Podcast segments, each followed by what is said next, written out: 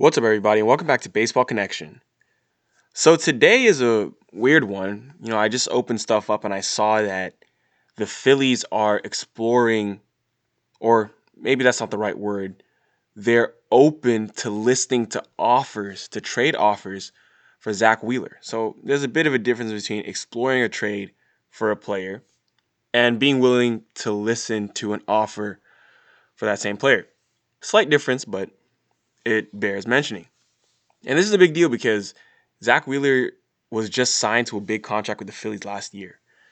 Just 12 months ago, he was one of the top pitchers on, well, he was like in that second tier, but he was still one of the top pitchers on the free agent market, and he got a five year, $119 million contract with the Phillies. But a lot has changed in the world over the last 12 months. There's been this thing, you know, this pandemic we've been dealing with, and as a result of that pandemic, a lot of businesses have lost money, and Major League Baseball is no exception. The Philadelphia Phillies are no exception. There was a season this year, but there were no fans, and teams lost money. So, with that being said, it really looks like the Phillies are in a financial crunch. That's those are the words that Buster Olney wrote. Buster Olney of ESPN reporting this story, and I think it's a big deal because you have a Phillies team who just a year ago were looking like they were going to be, you know, this up and coming team. Like, okay, we, we have Bryce Harper, we have Realmuto, best catcher in baseball. We're going to go out and sign Zack Wheeler. We're making moves, and all of a sudden, 12 months later, it's all raveling apart. They're about to lose JT Realmuto to free agency because they don't want to pay him.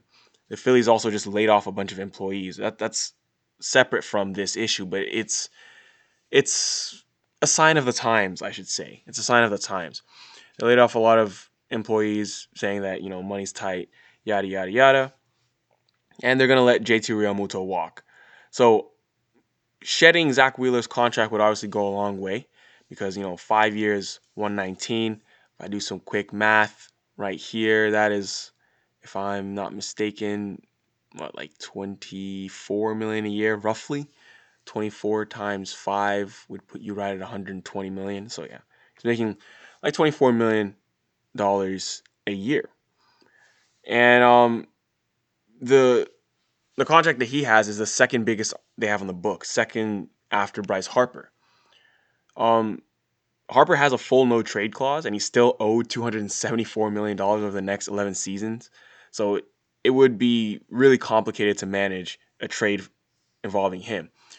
Um, he would have to waive his no trade clause and everything. But honestly, if I'm Bryce Harper, I am, I am low key considering demanding a trade right now because this is not what I was promised. When I signed with Philly, if I'm Bryce Harper, I was promised that you know we're gonna compete, we're gonna go spend money, we're gonna go do this, this, and that to compete.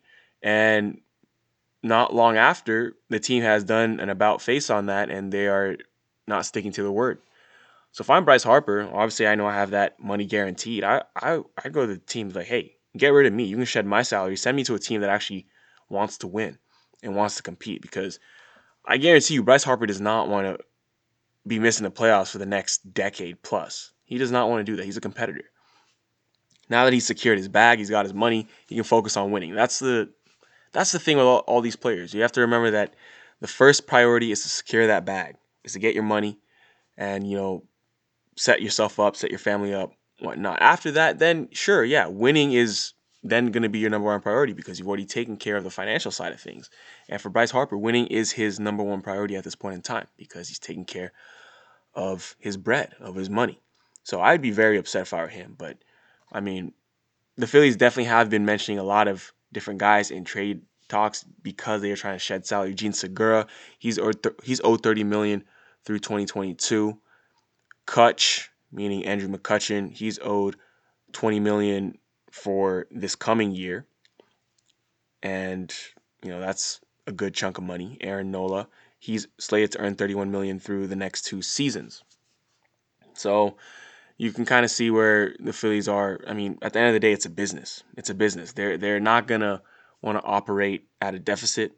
John Middleton is the owner of the Phillies. I mean, he's a rich man, but he didn't get rich by making bad business decisions.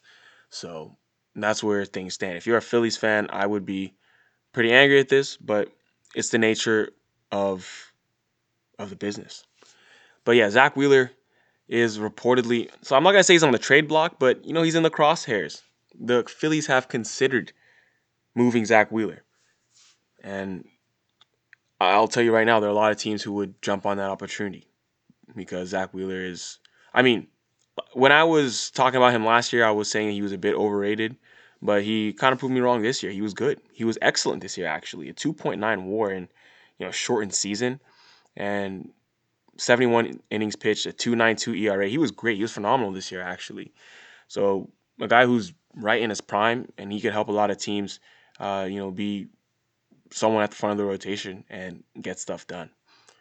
But that is the news coming out of Philadelphia today, and we'll see where it goes. But if you enjoyed this, please share it with someone who'd be interested, and we'll see you next time on Baseball Connection.